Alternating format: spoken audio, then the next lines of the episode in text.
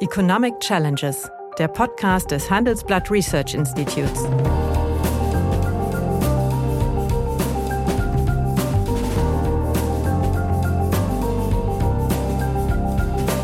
Bert Rürup, der Chefökonom des Handelsblatts, diskutiert mit Michael Hüter, dem Direktor des Instituts der deutschen Wirtschaft, wöchentlich aktuelle wirtschaftliche Herausforderungen für Deutschland wie für die Weltwirtschaft. Hallo und herzlich willkommen zu einer Spezialausgabe von Handelsblatt Economic Challenges. Wir haben es einmal umgedreht. Heute ist zu Gast Bert Rürup, der Chefökonom des Handelsblatt Research Instituts und des Handelsblatts. Mein Name ist Ina Karabas. Ich bin Leiterin von Handelsblatt Live und, das muss man an der Stelle, glaube ich, dazu sagen, Diplom-Volkswirtin. Also das ist äh, ein Feld, mit dem ich mich durchaus sehr gerne beschäftige, aber wahrscheinlich nicht ganz so tief drin bin wie du, Bert. Ja, wir weiß man nicht. Schauen wir, das werden wir am Ende des Podcasts merken. Wir wollen uns unterhalten, ähm, einmal über das Thema der Woche. Gerade es, war Davos, es läuft sogar noch. Heute ist Mittwoch, der 25. Mai. Und das Handelsblatt erscheint am Freitag mit einem großen Titel zum Thema Konjunktur, gleichzeitig mit unserem Podcast. Und deswegen wollen wir heute über diese Themen sprechen. Ja, bei Davos, das hat man definitiv gesehen, Bert. Das war früher so ein bisschen globales Happening, äh, wo man so über den freien Warenaustausch in der Welt gesprochen hat und sich so einig war und geschaut hat, wie man das noch besser machen kann. Jetzt muss man sagen, man sieht einen sehr großen Umbruch in der Welt. Dieses ganze Thema freier Warenaustausch ist definitiv nicht mehr das, was es vorher war. In unserer Wochenendausgabe am Freitag werden wir auch deswegen unter anderem über sieben Probleme für die Weltwirtschaft sprechen, über sieben Risiken und über die möchte ich jetzt auch mit dir sprechen. Wir fangen an mit dem Punkt eins auf der Liste und zwar ist das Thema, dass jahrelang Schulden gemacht wurden und immer mehr Schulden gemacht würden. Was sagst du dazu? Also ich würde erstmal da ansetzen, wo du angefangen hast bei Davos. Dass äh, die Stimmung so schlecht und so miserabel geworden ist, hat nichts mit den wirtschaftspolitischen Versäumnissen der Vergangenheit zu tun, sondern dadurch, dass ein, ein, ein schwarzer Schwan ist durch das äh, durch die Welt geflattert und der heißt Ukraine-Krise. Und der hat ganz bestimmte Gewissheiten also, also zerstört. Und danach kippte ja eigentlich die Situation. Die Energiepreise explodierten und, und, und der Hunger ist zurückgekehrt. Das heißt also, der Katalysator dieser neuen Unübersichtlichkeit also ist der Ukraine-Konflikt und wie der ausgeht, weiß noch niemand. Und solange es da schwelt, wird das auch nicht äh, wieder sich zusammenrücken. Und du hast natürlich völlig recht die goldene Zeiten der Weltwirtschaft, die eigentlich 1990 begonnen haben mit dem Zusammenbruch der Sowjetunion und dem Take-off Chinas, die sind seit einiger Zeit vorbei. Und der Grund dafür ist die zunehmenden Konflikte zwischen USA und China. Das mhm. hat ja Obama schon eingeleitet mit seinem Pivot to Asia. Und Herr Trump hat das mit einer mhm. verbal brachialen Gewalt gemacht. Aber Biden macht die gleiche Politik. Würdest du, er. Äh, definitiv. Bevor wir da hinkommen, möchte ich gerne noch mal ein bisschen vorher ein, äh, ansetzen äh, bei dem, was du gerade gesagt hast.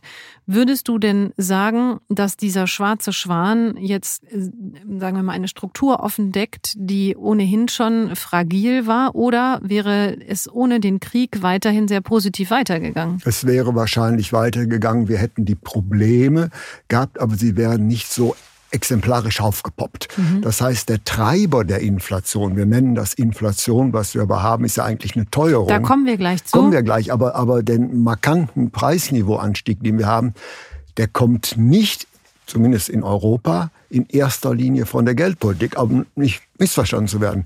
Die EZB hätte viel eher aus der ultraleichten Politik aussteigen müssen. Aber die Preissteigerungen, die wir gegenwärtig beobachten, bei Erdöl und bei Rohstoffen und bei Nahrungsmitteln, sind keine Folge der Geldpolitik. Das mhm. ist ein angebotsseitiger Effekt. Die äh, gebrochenen Lieferketten aus China, mhm. das sind angebotsseitige Effekte sind alles gute Effekte, die du gerade benannt hast. Lass ja. uns eins nach dem anderen machen. Wir machen das dann. Wir, wir fangen an mit, nochmal mit dem Thema Schulden. Was, ja. was sagst du? War es ein Problem, dass viele Staaten, auch Deutschland, ähm, aber auch natürlich andere Staaten, immer mehr Schulden aufgenommen mm, haben? Ja, Deutschland ist da ein schlechtes Beispiel. Deutschland ist eigentlich das, was man im internationalen Vergleich als, als solide ansieht. Die Staatsschuldenquote liegt, liegt bei, bei 70 Prozent, trotz Corona-Schulden. Das ist eigentlich unbedenklich. Problematisch äh, sind die Schulden von einigen südeuropäischen Ländern, die weit über 100 Prozent, die sind sehr problematisch. Die Schulden in Amerika sind wiederum unproblematisch, da der Euro die Weltwährung ist und die von der FED gemacht werden, kann dieses Land eigentlich nicht pleitigen. Das muss man sehr differenziert sehen. Äh, die Schuldenproblematik ist da, die würde ich aber als ein Problem ansehen, aber nicht das Zentrale, was wir gegenwärtig haben. Die Explosion der Energiepreise ist, ist sehr viel wichtiger und mhm. was mich am meisten bedrückt, ist der Rückkehr des Hungers in der Welt. Auf jeden Fall. Auch da kommen wir gleich nochmal zu. Ich möchte noch mal ganz kurz über das Thema Schulden reden. Für alle, die sich nicht die ganze Zeit mit Schulden beschäftigen und der Schuldenthematik. Wenn du sagst, Deutschland steht mit einer 70 Prozent Quote eigentlich ganz gut da, die anderen haben über 100 Prozent. Bei einem Privatmenschen würde man sagen, der ist überschuldet. Nein, das würde man beim Privatmenschen äh, wohl nicht sagen, weil man, da nicht, weil man das einfach nicht vergleichen kann. Die Staatsschulden sind dann problematisch, äh, wenn also der Zinsendienst die haushaltswirtschaftliche Bewegungsfähigkeit einschränkt. Und die Staaten haben sich ja beispielsweise auch Italien massiv verschuldet, aber durch die Niedrigzinspolitik ist der Zinsendienst gesunken mhm. und deswegen ist, äh, sagen wir mal, die Resilienz dieser Staaten eigentlich noch nicht gefährdet. Ich gebe dazu, da ist ein Problem, aber äh, dass es einen Staatsbankrott auf absehbarer Zeit hier in unserer entwickelten Welt geben wird, das sehe ich eigentlich noch nicht, was nicht heißt, dass man das angehen muss, aber man sollte es nicht dramatisieren. Mhm. Nach einer kurzen Unterbrechung geht es gleich weiter. Bleiben Sie dran. Wie geht es weiter mit der Europäischen Union? Präsidentschaftswahlen in den USA, EU-Parlamentswahlen, geopolitische Krisen und wirtschaftliche Schwierigkeiten. Wir suchen Lösungen für diese Herausforderungen. Am 19. und 20. März auf der digitalen Europakonferenz von Handelsblatt, Die Zeit, Tagesspiegel und Wirtschaftswoche. Über die Zukunft Europas sprechen wir mit Bundeskanzler Olaf Scholz, Wirtschaftsminister Robert Habeck und vielen mehr. Kostenlose Anmeldung unter europe20xx.de. Genau, ich glaube, das war richtig noch mal, wichtig nochmal zu verstehen, dass natürlich Verschuldung auf der einen Seite nicht das gleiche ist wie Verschuldung auf der anderen Seite. Punkt zwei auf unserer Liste bei dem Wochenendtitel ist die Lieferkettenproblematik, auch ein bisschen verbunden äh, mit zunehmendem Protektionismus in dem ein oder anderen Teil der Welt. China hattest du eben schon genannt. Das ist in der Tat ein Problem und äh, diese Lieferkettenproblematik hatten wir ja schon. Wir konnten uns ja nicht mal also Masken kaufen, als die Corona-Pandemie aufpoppt. Das ist aber jetzt ernst geworden und da zeigt es sich, dass die äh, chinesische Politik gar nicht so unfehlbar ist. Die hat da eine desaströse Covid-Politik gemacht und das äh, erschwert es uns äh, zu reagieren. Daraus resultieren Produktionsprobleme bei uns und ich glaube, äh, dass äh, diese Lieferkettenprobleme, die wir gegenwärtig sehen, zu einer Restrukturierung unserer Lieferantenstrukturen mhm. führen werden. Wir werden, glaube ich, den Local Content wieder etwas erhöhen und nicht mehr so extrem anfällig sein von anderen Ländern und nicht mehr nur äh, die Kostenminimierung in den Vordergrund stellen, sondern auch die sagen wir mal, äh, Lieferfähigkeit, die mhm. jederzeitige. Konkret heißt das, wir bauen Arbeitsplätze und Produktionslinien wieder in Deutschland oder in Europa aus? Oder in näheren Ländern. In mhm. Deutschland wird das äh, relativ schwierig sein, nicht nur weil wir ein Hochlohnland sind, sondern weil wir eigentlich gar nicht die personellen Kapazitäten mhm. haben. Das heißt, wir laufen ja in einen massiven Alterungsschub und das antizipieren die Unternehmen ja gegenwärtig schon, dass sie trotz massiver wirtschaftlicher Abschwächung also Personal horten. Mhm. Also wir werden das neu Orten, aber nicht mehr so, also ganz extrem ausquetschen auf Kostenminimierung. Mhm. Was ich mich an der Stelle immer frage, ist, ähm, ich glaube auch, dass es langfristig dahin läuft. Das ist auch, wenn man sich mit Unternehmerinnen und Unternehmern unterhält, dann sagen die auch, das ist äh, definitiv ein Szenario, auf das sie sich vorbereiten. Da ist aber ja eine Lücke, weil die Lieferkettenproblematik ist jetzt, bis man so eine Produktionslinie aufgebaut hat, dauert. Da braucht man Investitionen für, da braucht man auch einen gewissen Spielraum, finanziellen Spielraum für, bis man da hingekommen ist. Wie überbrücken wir den? Ja, das ist eine gute Frage. So, äh, da gibt es auch keinen Patentanwalt drauf. Wir brauchen natürlich China als Vorlieferant. Aber wir brauchen China mindestens so wichtig als Absatzmarkt. Mhm. Und deswegen werden wir sehr, sehr vorsichtig äh, da tarieren. Eine schnelle Lösung wird es da nicht geben. Ich will nur sagen, äh, die Globalisierung ist im letzten, in der letzten Zeit ja, getrieben worden ist vom äh, Prinzip der Kostenminimierung. Alle Möglichkeiten der Effizienzreserven auszuquetschen. Das wird ein Stück weit zurückgefahren im Interesse der jederzeitigen äh, Lieferfähigkeit. Allerdings äh, wird das nicht umsonst sein. Das mhm. heißt also, das Ausquetschen der Kostenpotenziale, das hat, glaube ich, sein Ende. Das hat die gegenwärtige Situation gezeigt. Das heißt, wir werden auch in eine neue Form des Welthandels mhm. kommen. Das kann man schon sehen. Die goldenen Zeiten der, der, der, Globalisierung begannen ja 1990. Da brach die Sowjetunion zusammen und China stieg auf. Und sie endeten so Mitte des vergangenen Jahrzehnts als äh, der Konflikt zwischen USA und China aufpoppte. Da sah man so etwas. Und deswegen ist die Welthandelselastizität deutlich gesunken. In der Zeit vorher wuchs der Welthandel doppelt so schnell wie die Weltproduktion. Das war das goldene Zeitalter mhm. des exportorientierten Deutschlands. Und das hat sich jetzt etwas geändert. Und darauf wird man reagieren. Darf ich nochmal nachfragen? Äh, konkret, du hast gesagt, etwas geändert. Ich habe das Gefühl, es ändert sich recht stark. Ja, es ändert sich recht stark, aber so stark wird sich das ja nicht ändern können, weil man ja mal immer beides von einem Land haben will. Man will auf der einen Seite günstige Vorprodukte haben. Aus der Situation will ja äh, China rauswachsen. Deswegen machen sie ja ihr Konzept der äh, neuen Seidenstraße. Das ist ja ein Geflecht von äh, Lieferanten und auch von Niedrigprodukten, die mhm. man selbst nicht mehr haben will. Mhm. Äh, da wird sich äh, die Globalisierung ändern. Sie wird ein anderes Gesicht bekommen, aber sie wird auch nicht so weltumfassend sein, weil ich nämlich glaube, dass wir so auf eine, eine bipolare Welt hinaus. Die ist dann Ost-West, oder? Ja, Ost-West, also es hängt ein bisschen davon ab, äh, wann und wie der Ukraine-Konflikt mhm. ausgeht. Aber so wie ich äh, es äh, wahrnehme, hat die westliche Welt beschlossen, Russland klein zu machen. Mhm. Mit, aus Gründen? Aus Gründen, die durchaus mhm. nachvollziehbar sein. Und deswegen bleibt Russland eigentlich nichts übrig, äh, sich als Juniorpartner von China anzudienen. China wird das dankend annehmen mhm. und das hat, und hat das hat, hat für uns einen Vorteil. Nämlich Chinas Versprechen an die Bevölkerung ist ja bis zum Jahre 2049, dem 100-jährigen Jahrestag der Machtergreifung der Kommunistischen Partei, die größte Ökonomie der Welt zu werden. Mhm. Und dazu braucht sie im Wesentlichen Frieden und einen florierenden Welthandel. Und deswegen ist also vor diesem Hintergrund ist das sogar gar nicht mal die schlechteste mhm. Lösung. Ich glaube, alle Leute, die gerade auf oder in Taiwan sind oder als Taiwanese im Ausland leben, freuen sich darüber, dass du sagst, China braucht Frieden. Bin sehr gespannt, äh, ob sich das bewahrheitet und äh, ich äh, hoffe auch sehr darauf, dass das so ist. Ein Punkt, den du gerade gesagt hast, äh, der ist eine super Überleitung zu unserem nächsten Punkt, ähm, denn du hast gesagt, äh, man kann nicht mehr so stark auf Kosten achten.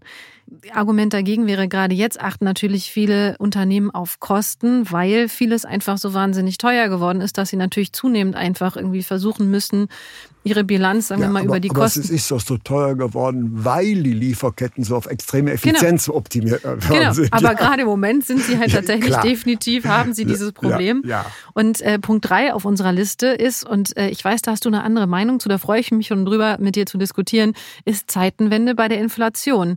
Ähm, wir sagen natürlich, die Inflation trifft uns gerade doch deutlich. Wir sehen es in den USA über acht Prozent. Äh, auch in Deutschland ist sie relativ hoch. Du sagst aber, es ist gar keine Inflation, zumindest in Deutschland nicht. Also der Begriff Inflation stammt aus dem 16. Jahrhundert. Vorher kannte man den nicht.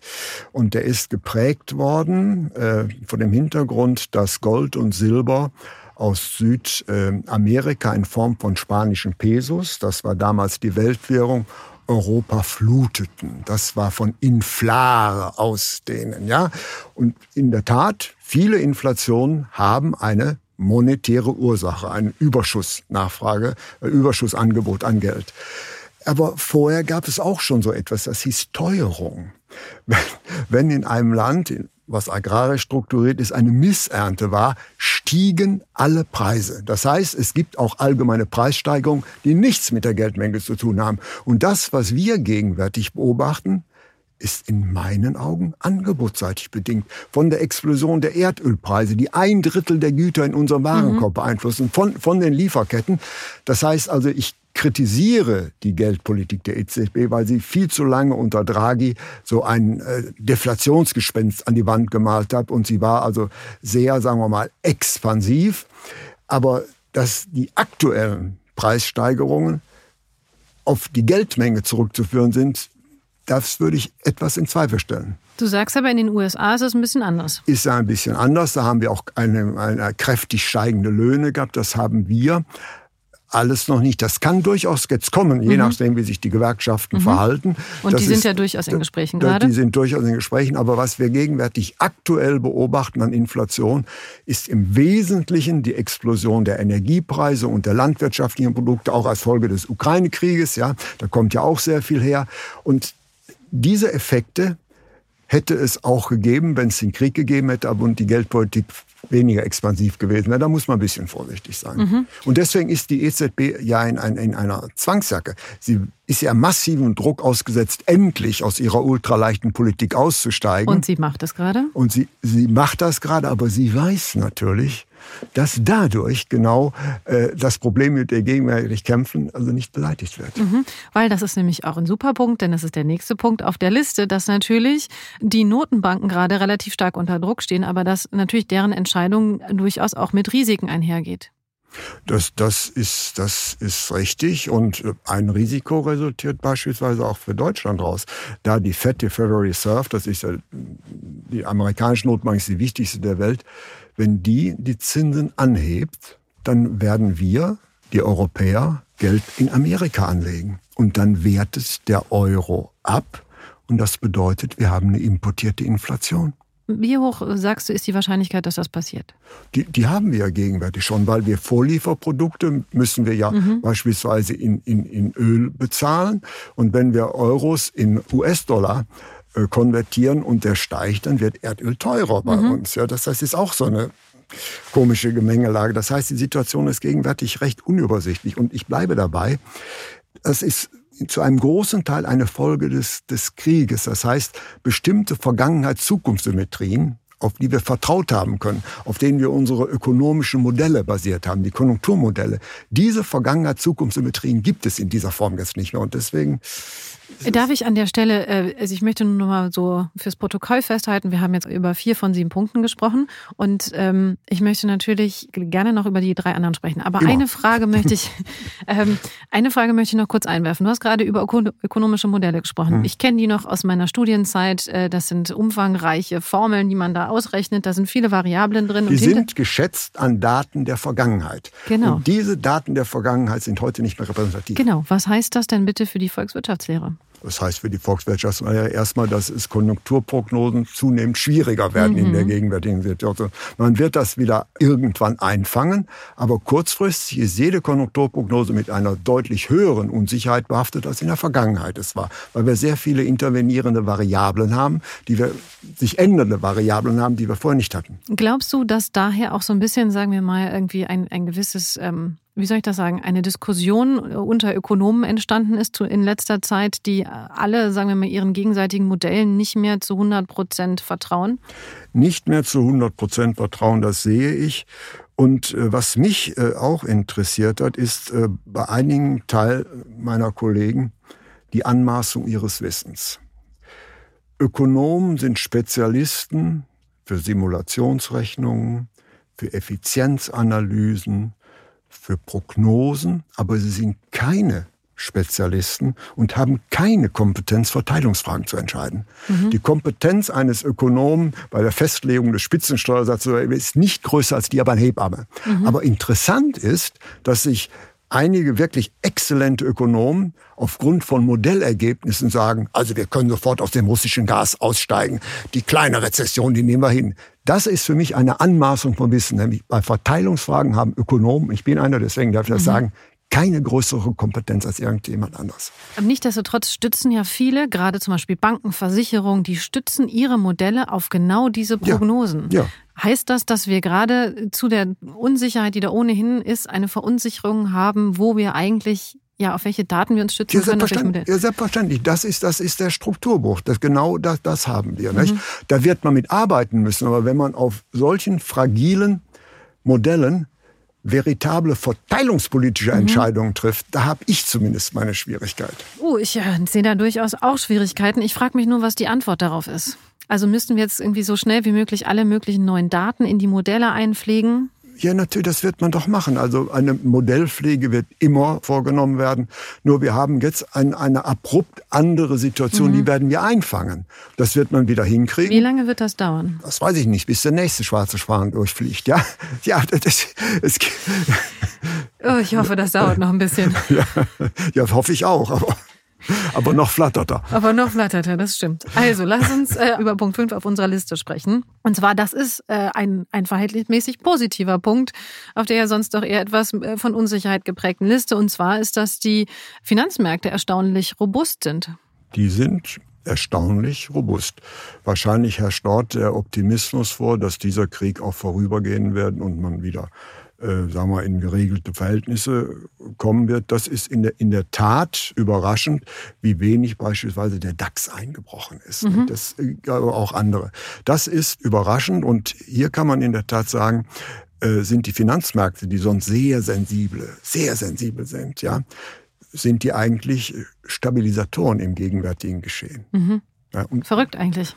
Ja, sagen wir froh. Ja, na, ich bin total froh. Aber die Frage ist, wie lange, wie, also wie lange kann das noch angehen? Also das, das, das, das weiß ich auch nicht. Äh, wenn jetzt es wirklich noch einen, einen massiven Konjunktureinbruch geben würde, wie wir es so in den Nullerjahren hatten, mhm. ja, dann wäre die Stimmung schlechter, dann würde es nicht mehr kippen, dann würden die Verbraucher wieder unsicher und, und, und. Das, das wäre die schlechteste aller Welten. Wir sind gegenwärtig in einer guten Welt, mhm. aber dass die Finanzmärkte, die ja eine immer größere Bedeutung weltwirtschaftlich haben, noch so relativ stabil funktionieren und agieren, Darüber sollten wir froh sein. Mhm. Lass uns ganz kurz an dem Punkt auch nochmal einhaken, ähm, weil du hattest eben das Thema Hunger und du hast gerade Verbraucherlaune angesprochen. Ich, äh, ich verknüpfe das jetzt mhm. ähm, mal zum Thema Konsumentenlaune, weil äh, wir hatten neulich beim Handelsblatt auch eine größere Tagung mit vielen CFOs, die haben alle gesagt, sie merken eine gewisse Kaufzurückhaltung.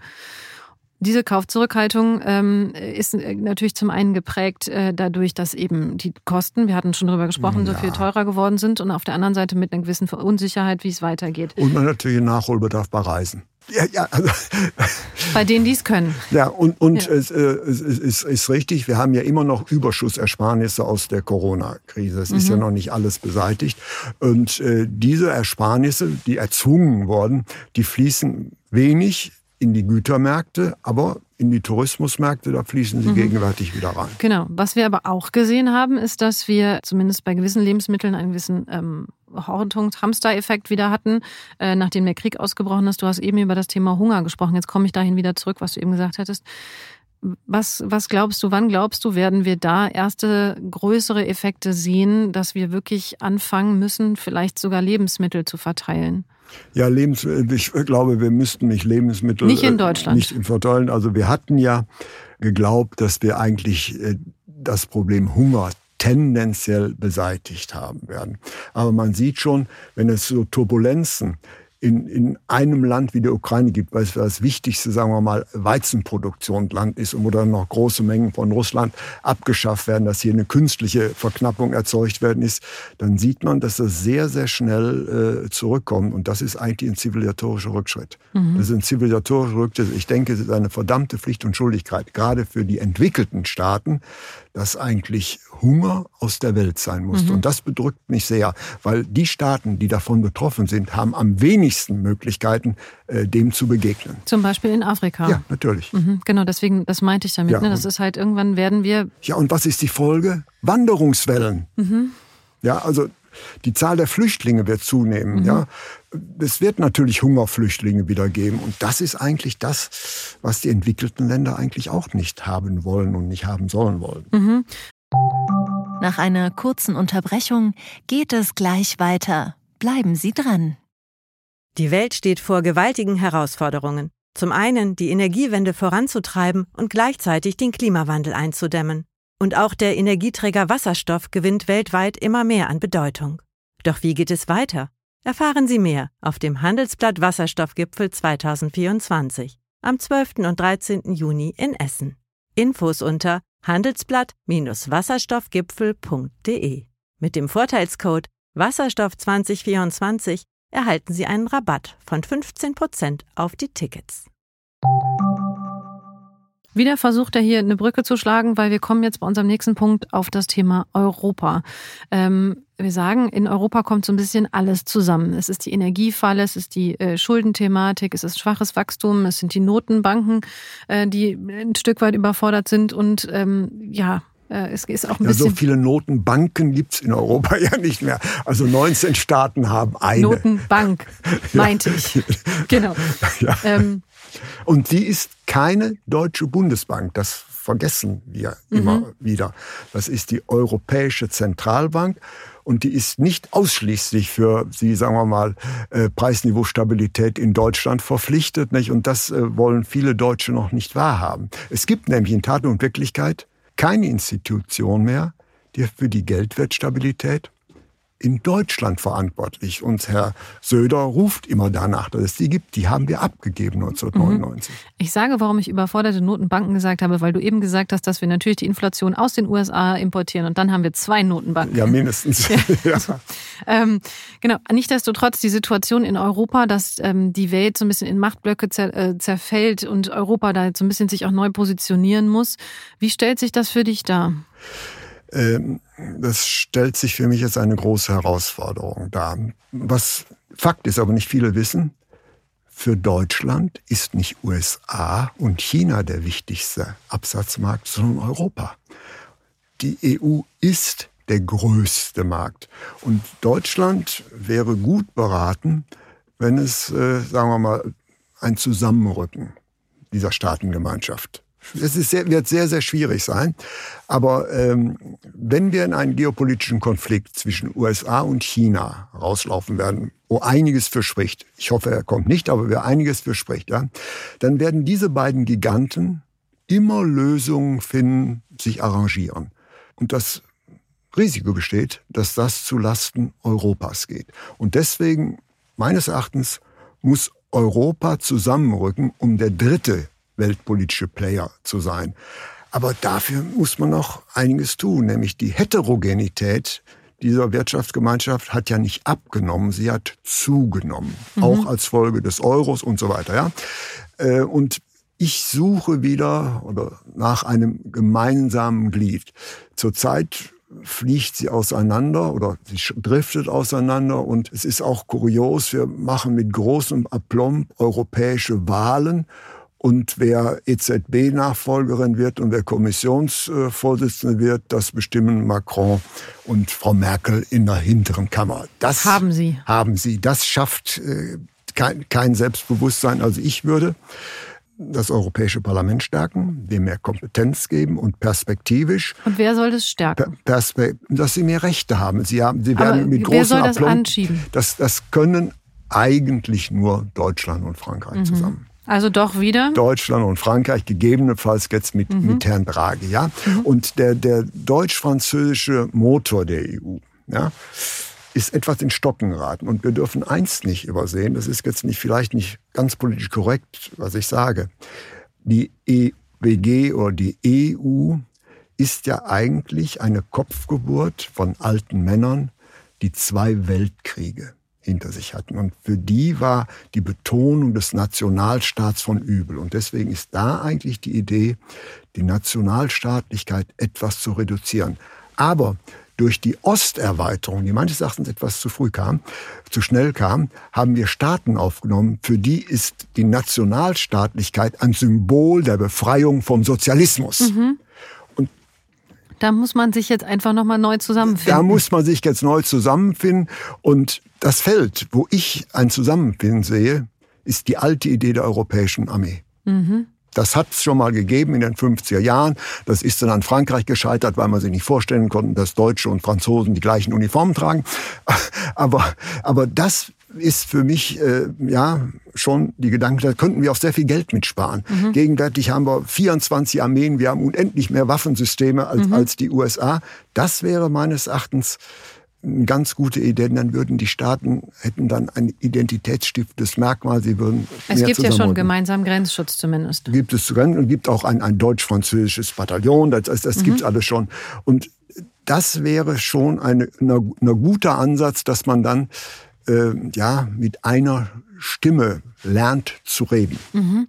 Aber es ist jetzt wirklich dann, also es ist wirklich militärisch, das hat dann auch irgendwie viel mit Macht wieder zu tun. Ja. Wir haben uns früher über unsere ökonomische Macht ja, definiert. De, definiert, aber die ökonomische Macht können wir ganz nicht entfalten, nicht so entfalten, wie sie tatsächlich gebündelt ist, da wir da große Interessengegensätze haben. Und ich möchte jetzt etwas finden, was die Mehrzahl der Staaten zusammenbindet. Und da ist eigentlich der gegenwärtige Konflikt ein ganz gutes Beispiel für, dass man also da sich zusammenrauft. Und das wäre schon, also, finde ich, eine ganz gute Idee, nämlich noch einmal, für die deutsche Zukunft, den Wirtschaftsstandort Deutschland, ist Europa wichtiger als die anderen mhm.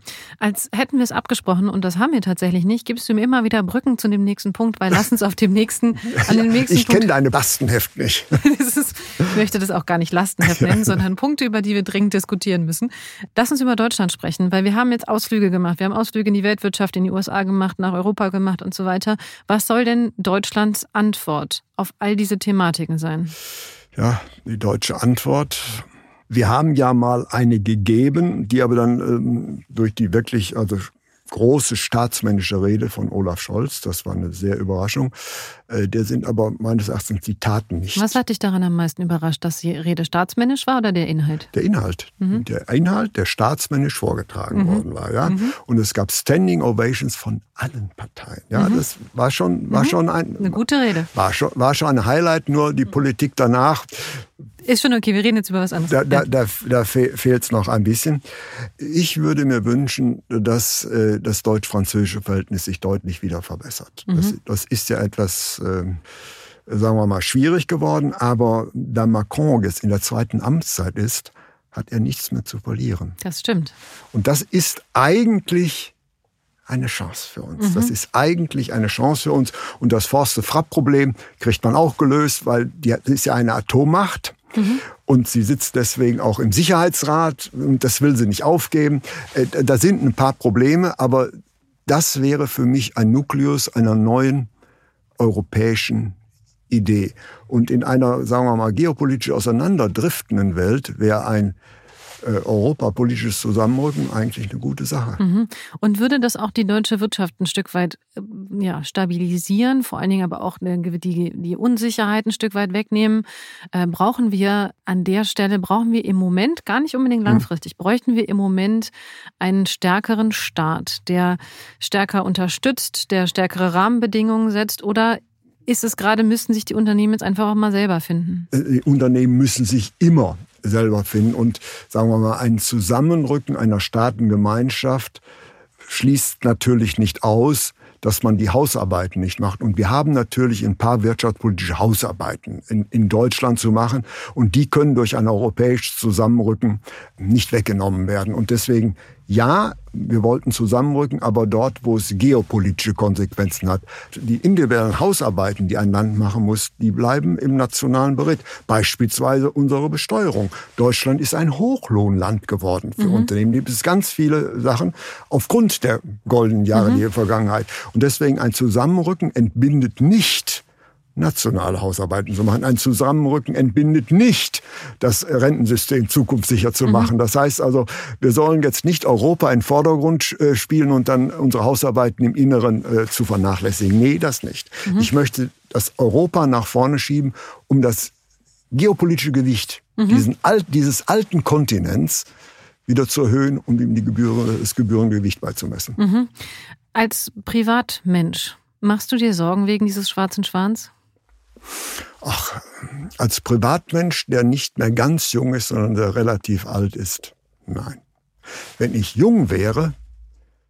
Ich finde es schön, dass du dabei so zu mir rüber guckst. Gibt ja, mir ein gutes Gefühl. Ja, mhm. wenn ich ja. jung wäre, äh, wo die Zukunft noch sehr viel offener ist, würde ich mir mehr Sorgen machen. Aber ich bin von Natur aus ein, ein optimistischer Mensch. Krisen sind dazu da, überwunden zu werden. Krisen dürfen zu eins nicht führen, zu Pessimismus und äh, wegschauen.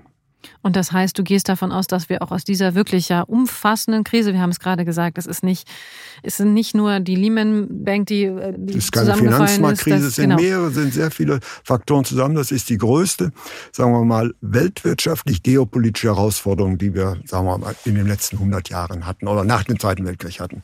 Das, das würde ich, das würde ich schon sagen. Aber bislang ist es gut gegangen, sagt der Kölner. Ich gehe auch davon aus, dass es weiter gut geht. Allerdings, es wird nicht einfach, aber wenn es einfach wäre, würde es man schon längst gemacht haben.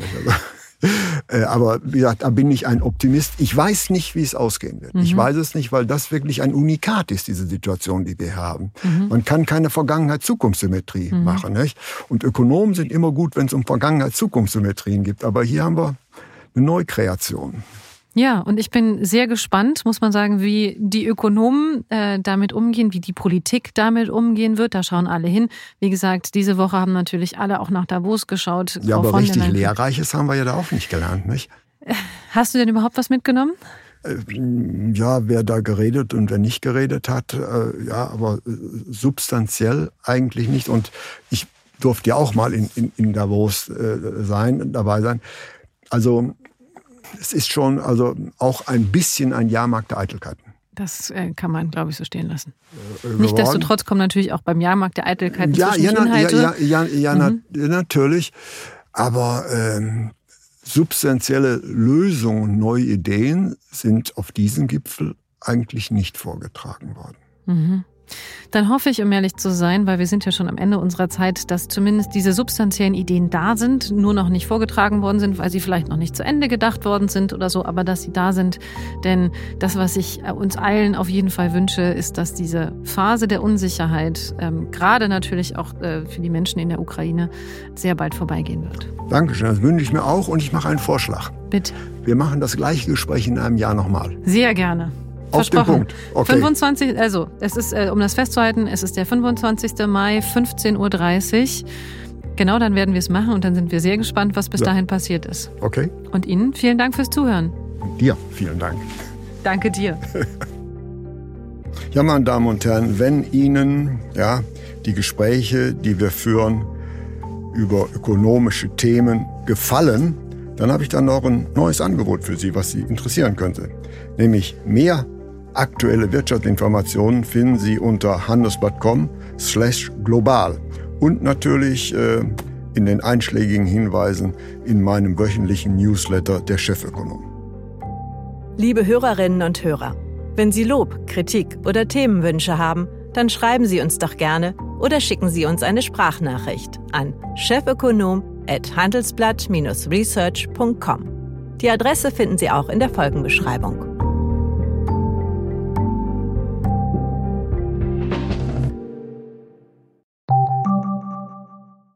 Die Welt steht vor gewaltigen Herausforderungen. Zum einen die Energiewende voranzutreiben und gleichzeitig den Klimawandel einzudämmen. Und auch der Energieträger Wasserstoff gewinnt weltweit immer mehr an Bedeutung. Doch wie geht es weiter? Erfahren Sie mehr auf dem Handelsblatt Wasserstoffgipfel 2024 am 12. und 13. Juni in Essen. Infos unter handelsblatt-wasserstoffgipfel.de.